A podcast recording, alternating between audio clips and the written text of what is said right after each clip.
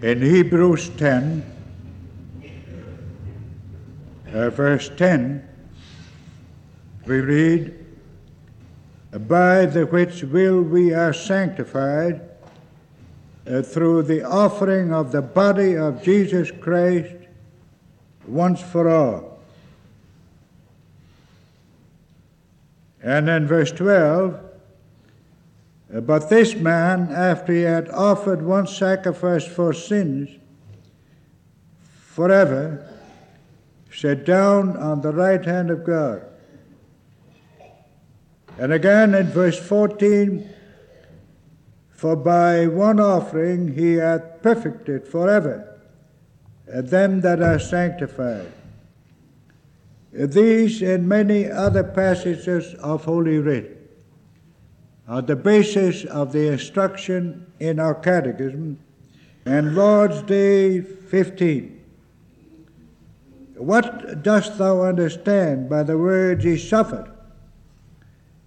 Uh, that he, all the time that he lived on earth, uh, but especially at the end of his life, sustained in body and soul the wrath of God against the sins of all mankind.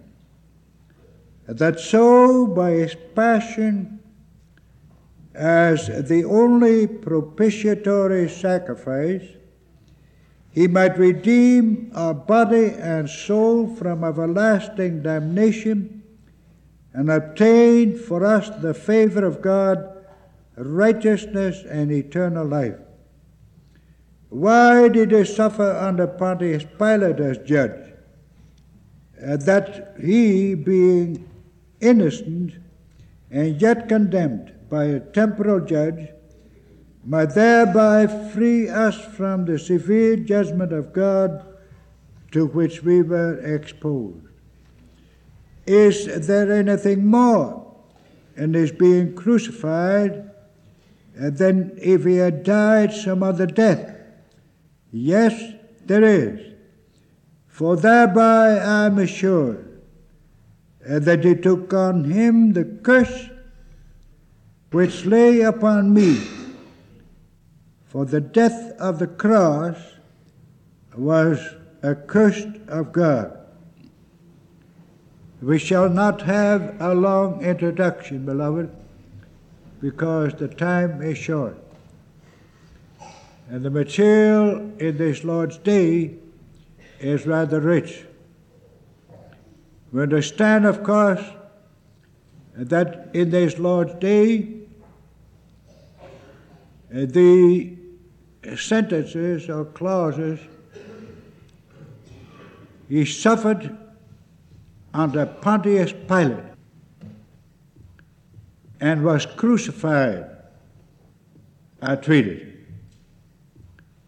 And therefore, in this morning hour, we wish to speak for a moment on the suffering of Christ and ask the question what was the nature of his suffering? In the second place, what was the purpose of his suffering? And finally, what was the fruit of his suffering? The suffering of Christ, its character or nature, its purpose, and its fruit. Of course, beloved, we must, throughout uh, this meditation of the suffering of Christ, remember uh, that we have here a brief exposition not simply of the objective doctrine of the suffering and crucifixion of Jesus, uh, but of the spiritual application of it. We have here a confession of faith. Must never forget that. And that confession of faith is not simply uh, that I believe that Jesus suffered and that he died and that he was crucified. Everyone can believe that.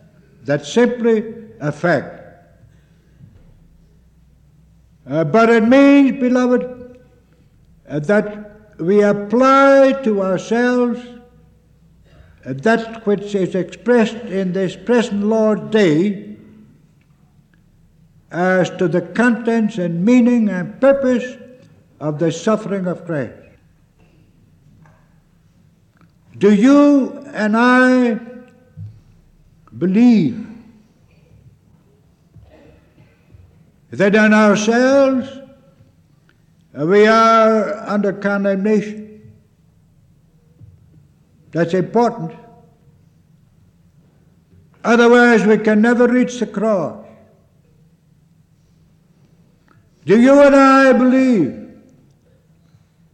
that in ourselves we are under the wrath of God. Also, then, we can only then reach the cross of Christ, not otherwise. Do you and I believe that we are under the curse, according to the expression of the Catechism here? Moreover, uh, do you and I believe in our Lord Jesus Christ? Believe in Him. Do you believe that He died and suffered and bore the wrath of God and the curse for us, for you, and for me. That's the all important question. Otherwise, there's no use, beloved, to even discuss these things. And therefore, uh, do you believe uh, that Christ offered the only uh, propitiatory sacrifice for you and for me. And that because uh, that propitiatory sacrifice he offered for you and for me, therefore we can also rejoice in the fruit of that suffering of Christ.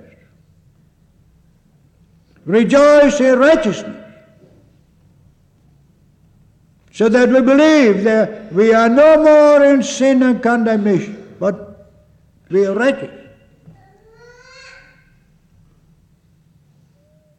That we enjoy the favor of God is covenant favor. And that in and through that covenant favor, we have eternal life. That's the question. We must bear that in mind uh, throughout our discussion. And that, beloved, I was to say, first of all, that according to the Catechism, uh, Jesus Christ suffered all his life, not only under Pontius Pilate, uh, but all his life. And I think uh, we can expand on that little. And I think we could say uh, that Christ suffered even all through the old dispensation. Christ suffered. He suffered all through the old dispensation because the seed of the serpent attempted and did crush the heel of the seed of the woman. That's why Christ suffered. He suffered in his people, but nevertheless he suffered. It, it was his people that suffered. When Cain killed Abel, beloved, the devil meant to kill Christ. And so it was all through the old dispensation. And Pharaoh tried to uh, exterminate the people of God in Egypt. The devil tried to exterminate the seed of the woman, Christ. That he could never come. Christ suffered. Christ suffered in Egypt. Christ suffered in the desert. Christ suffered all through the history of Israel. In Babylon. Christ went to Babylon. Principally, it was Christ.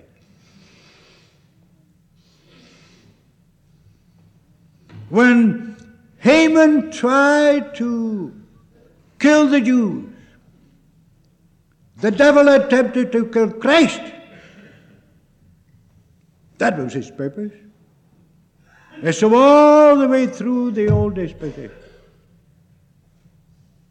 That's also very evident uh, from uh, the literal meaning of Scripture in the Old Testament. For instance, in the Psalms, beloved,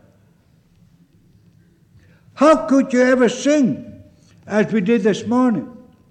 My God, my God, I cry to thee, Oh, why hast thou forsaken me? If it wasn't for Christ.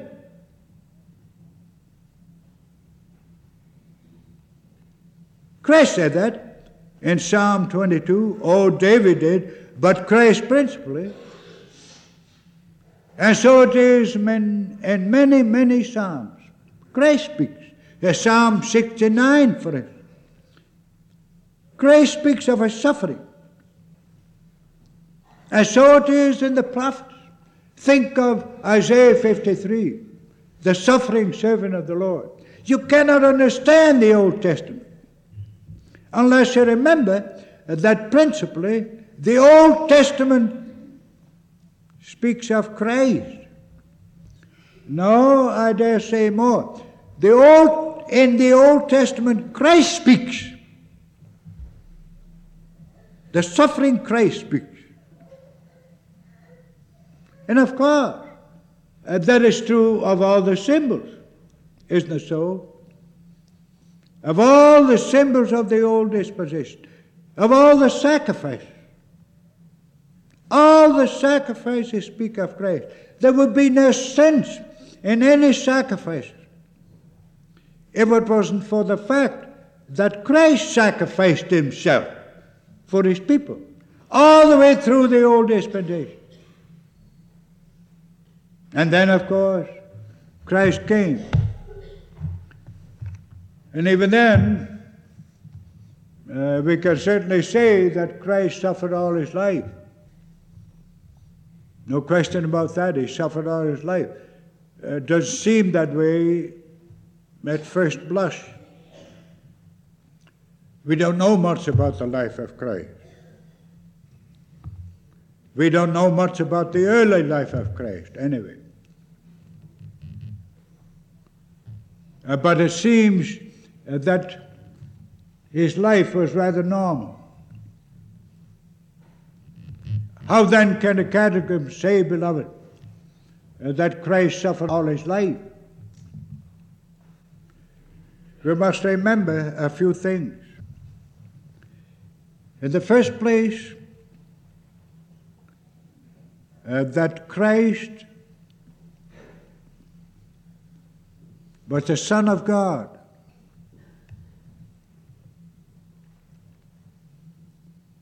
who came into our flesh and blood.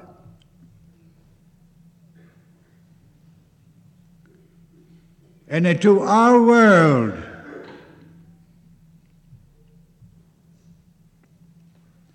And as that as the Son of God, he assumed our nature in the likeness of sinful flesh, but, the, but without sin. He was perfectly righteous and perfectly holy and perfectly without sin.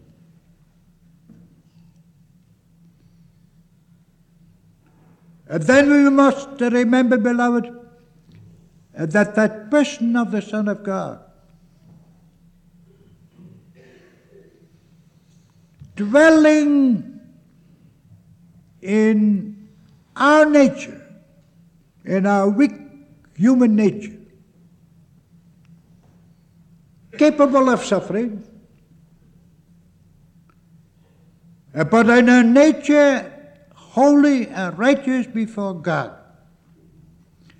and living in the midst of the world upon which the wrath of God rested all the time.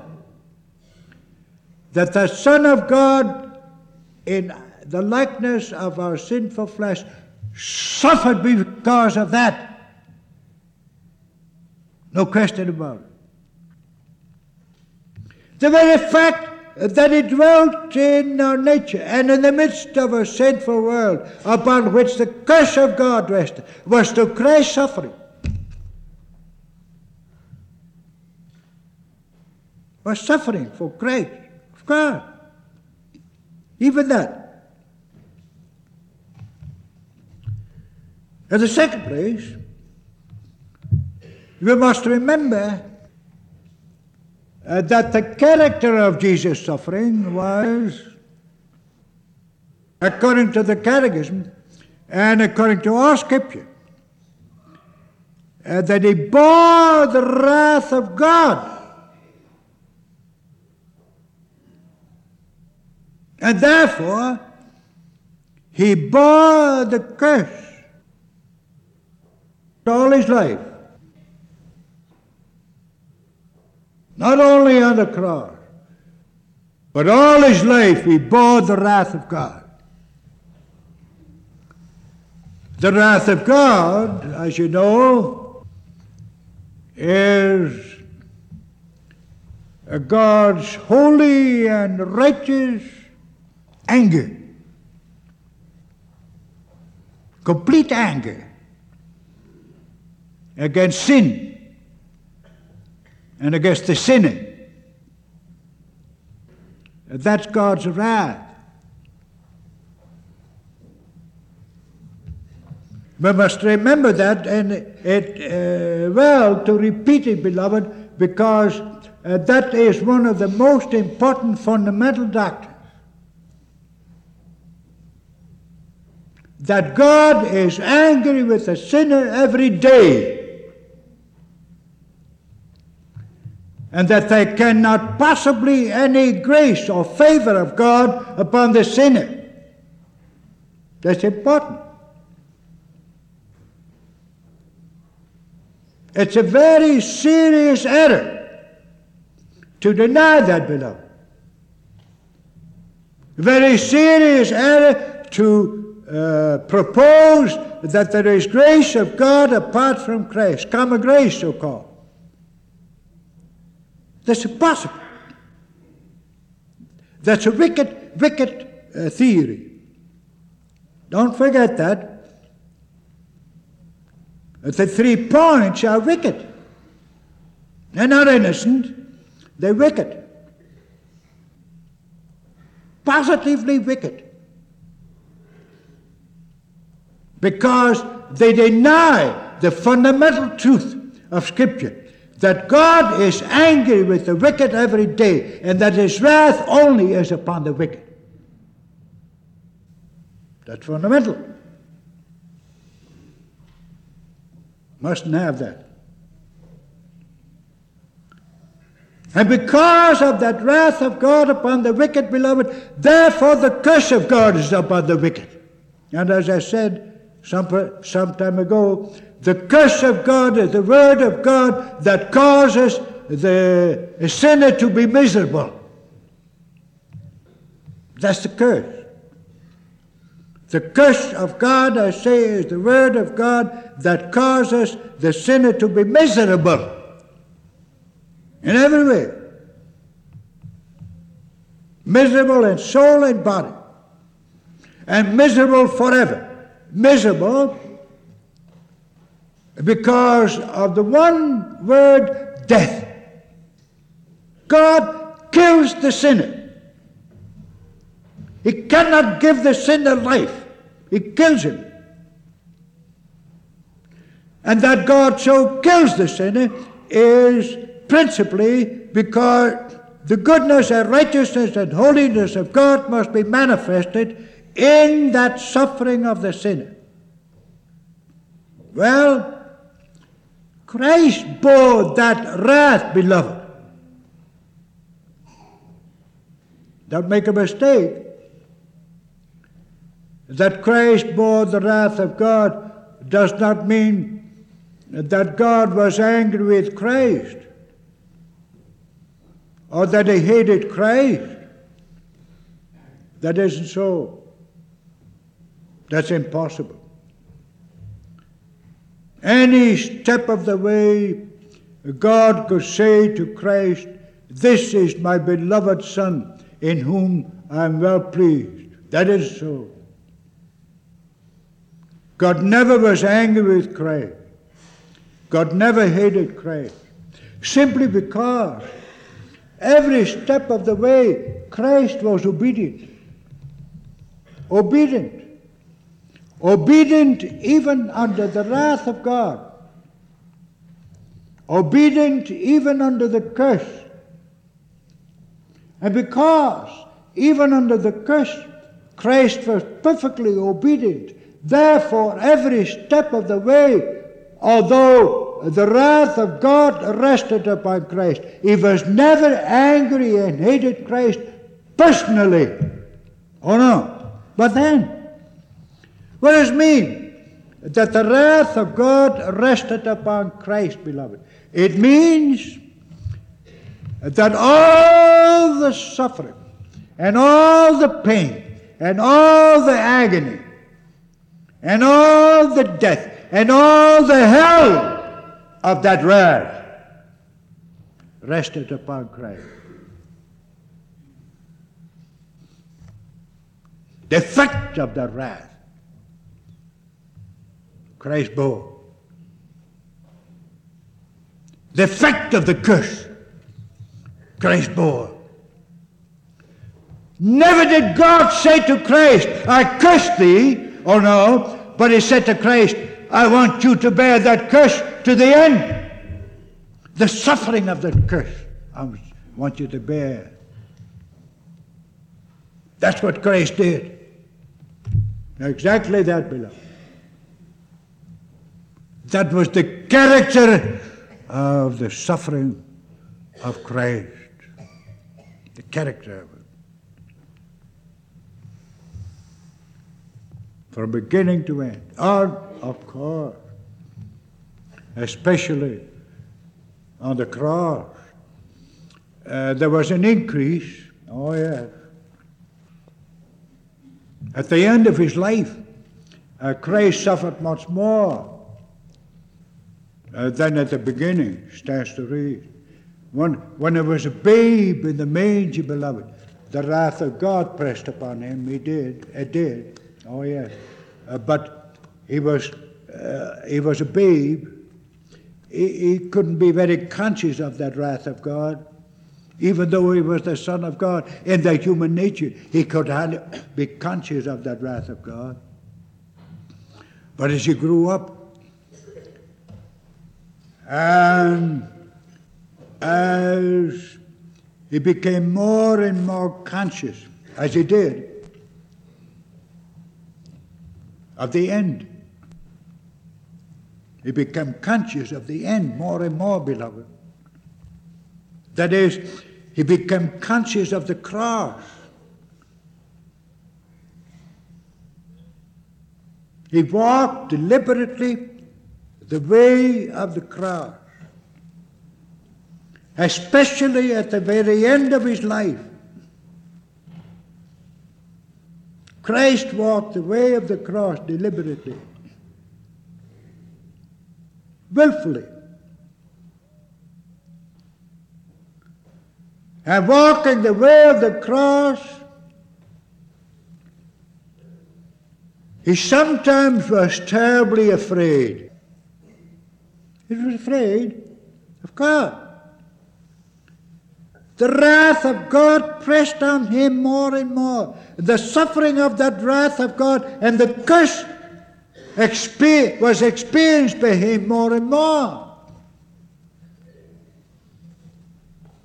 And that finally, in Gethsemane, he said, Father, if it be possible, let this cup pass from me. Please, please. I, but not as I will, but as thy will. Nevertheless. He was obedient. Obedient even in his anguish, even in his fear, even though he was afraid of the way he must travel, he was nevertheless always obedient. And so he went to the accursed tree. When he was 33 years old, at the end of his life, the Catechism says, especially at the end of his life. But that end of his life was not the natural end, beloved. Christ didn't become old. He couldn't become old anyway. Uh, Christ must uh, die and shed his lifeblood, I would say, in the full strength of his life. I think that was about 33 years. Must not die when he was 80 or 70 as an old man. He must die in the very strength of his life because he must pour out his own lifeblood. And therefore, he must also die on the cross. on the cross, in the first place, because, as I said a moment ago, he must pour out his lifeblood. Must, they must not take it from him. They must simply open his body, beloved. And for six hours he must pour out his lifeblood himself. In the second place, because according to Scripture, the tree was a curse. And therefore, it was a symbol of the curse. The cross was the symbol of the curse. And therefore, being the symbol of the curse on that cross, Christ could finally cry out what he already cried out in Psalm 22 My God, my God, why hast thou forsaken me? That's the character of Christ's suffering. Bearing the wrath of God. Bearing the suffering of the wrath of God. Bearing the suffering of the curse. Bearing the suffering of the curse to the very end. He did that, beloved, for you and for me. Otherwise, you and I would surely go to hell. No question about it. If it hadn't been for Christ, we all would surely go into eternal desolation. We all would go to hell if it hadn't been for Christ. Because the Catechism says, beloved, that the suffering of Christ was a propitiatory sacrifice. Propitiatory sacrifice. What does that mean? What is really the meaning of propitiation? And Dutch it is a zoenoffer. Propitiatory sacrifice and Dutch is zoenoffer. And zoenoffer it uh, means a sacrifice that affects a reconciliation. A reconciliatory sacrifice. And so, a propitiatory sacrifice, beloved,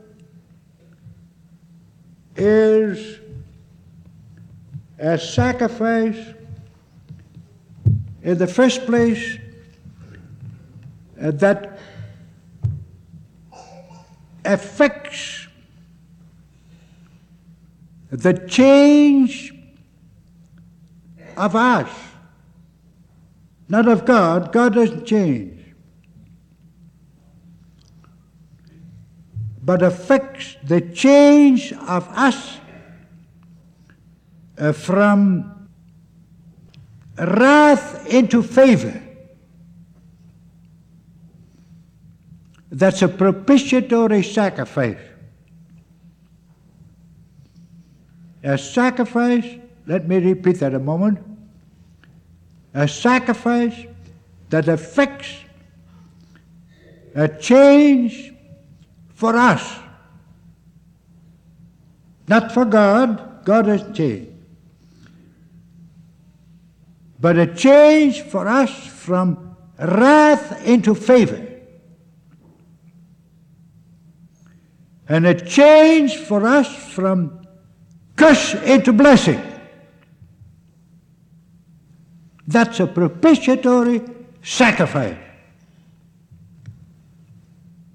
Remember that. And of course,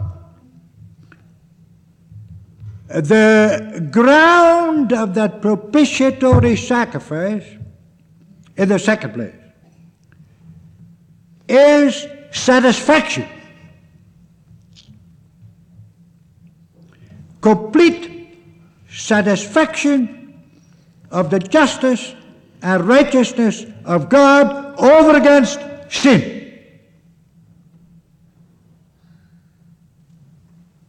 That's a propitiatory sacrifice. And that satisfaction, beloved, is the act not of us. We couldn't satisfy it.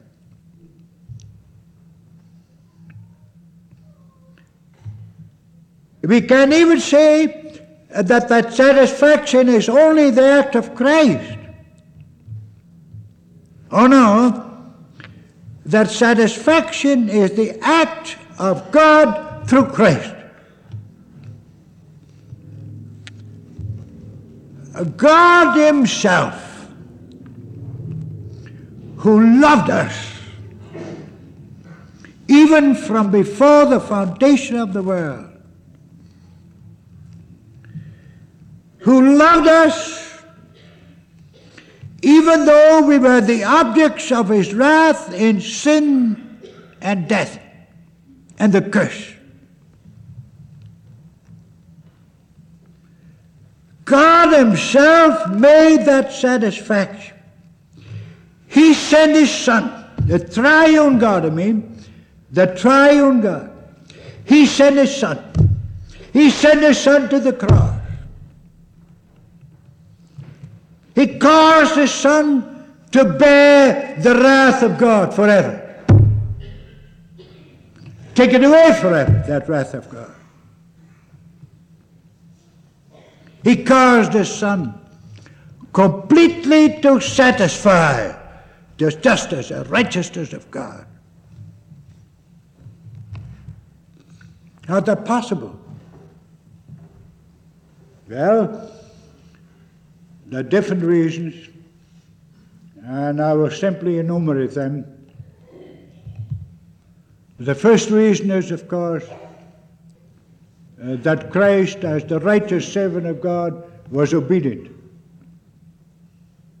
Obedient satisfaction of uh, the wrath of God over against sin means uh, that he that satisfies must be obedient under wrath. A man, a man that stands in righteousness of himself, like Adam, he didn't have to satisfy, but nevertheless had to obey from step to step in order to remain under the favor of God. Uh, but Christ had to bear the wrath of God against sin. And therefore, under the wrath of God, Christ had to obey. Obey in love. Had to love God even in his wrath. And to say to God, Yes, Father, I know that thy wrath is just.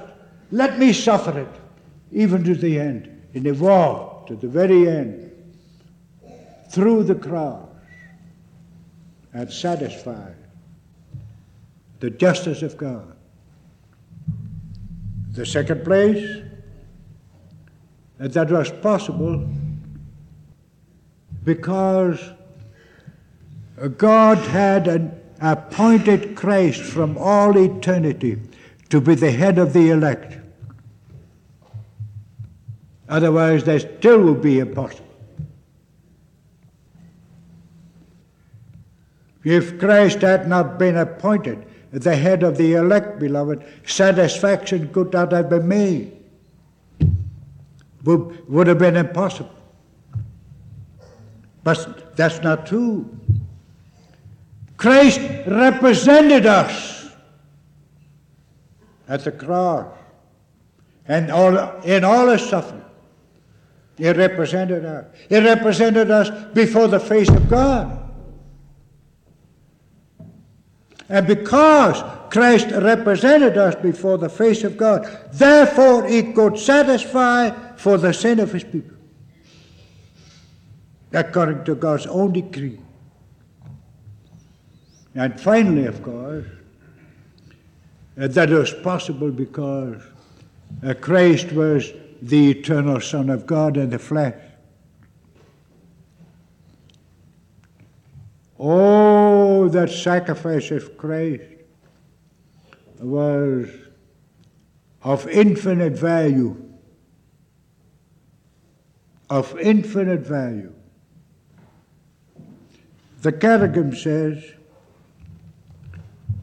that uh, uh, Christ bore the wrath of God uh, for the sin of all mankind. I think that's the way it expresses it.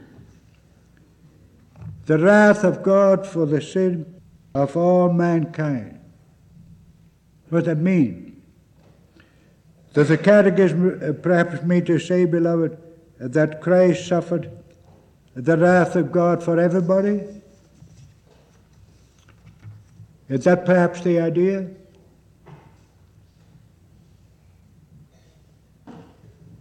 That's what it says here.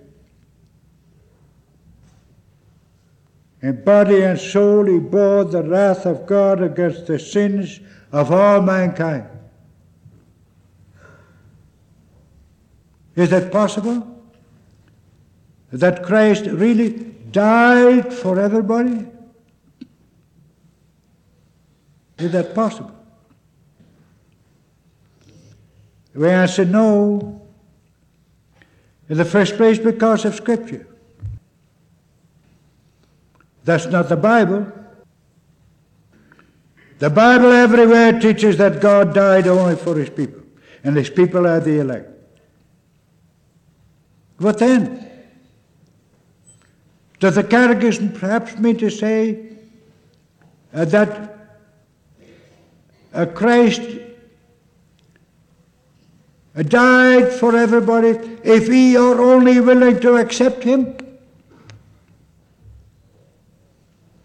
Is the promise of the death of Christ for everybody if we only believe, if, if, if, if?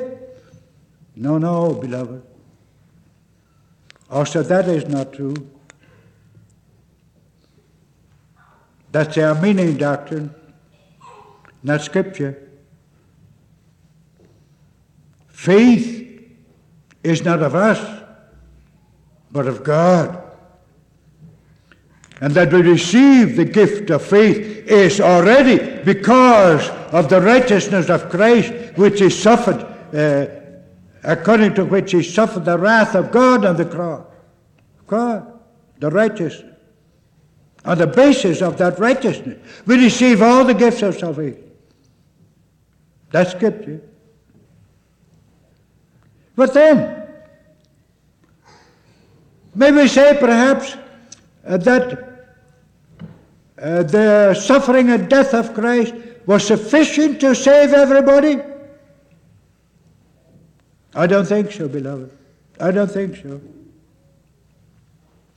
Can even say that? Oh, we may, we may certainly say that uh, the death of Christ was infinite in value. There was no end to it, of course.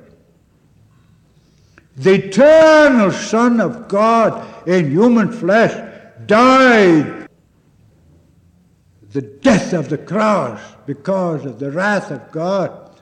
And that eternal Son of God undoubtedly gave eternal value infinite value to your suffering.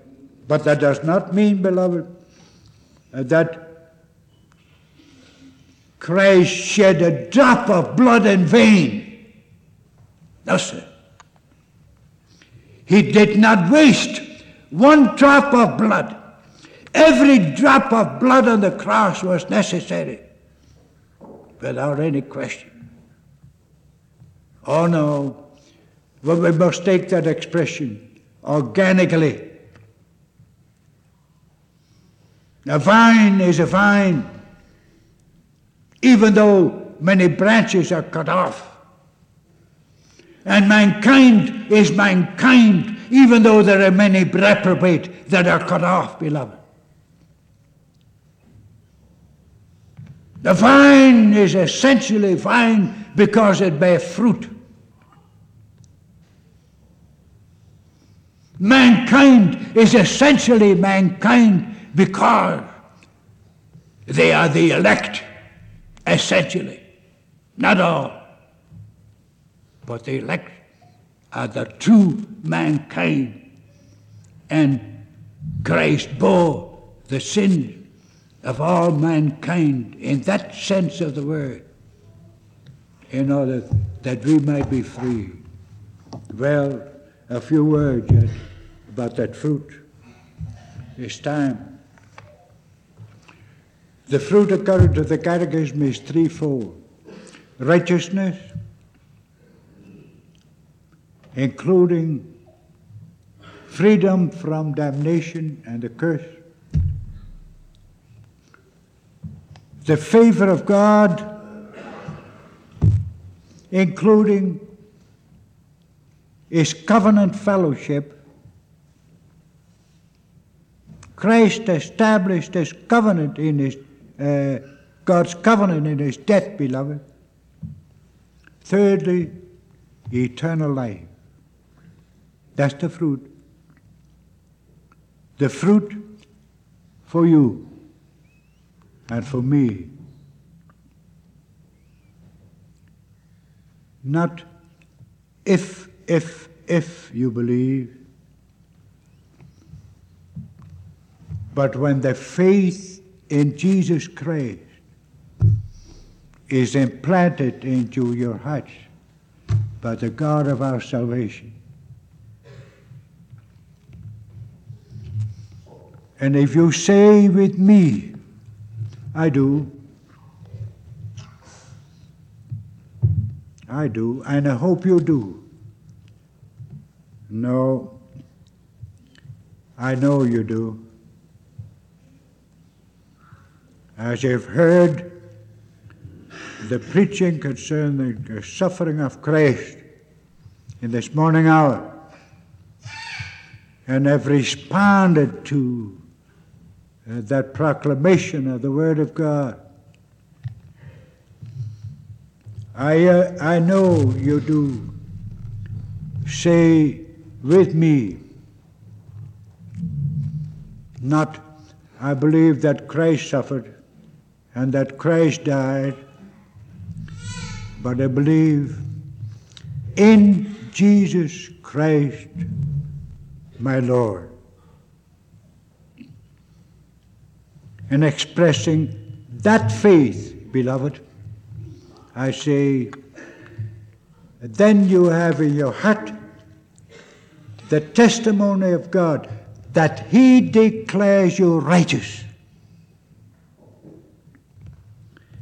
Then you have in your heart the testimony of God that His favor is upon you instead of His wrath. And then you have in your heart the testimony of God that you are heir of eternal life in God's eternal and perfect tabernacle. Amen. Sanctify thy word, our Father, unto our hearts, that we may believe. And believing may walk before thee in the midst of the church and in the midst of the world as thy people. Cleanse us from sin and forgive our transgressions. For Jesus' sake, amen.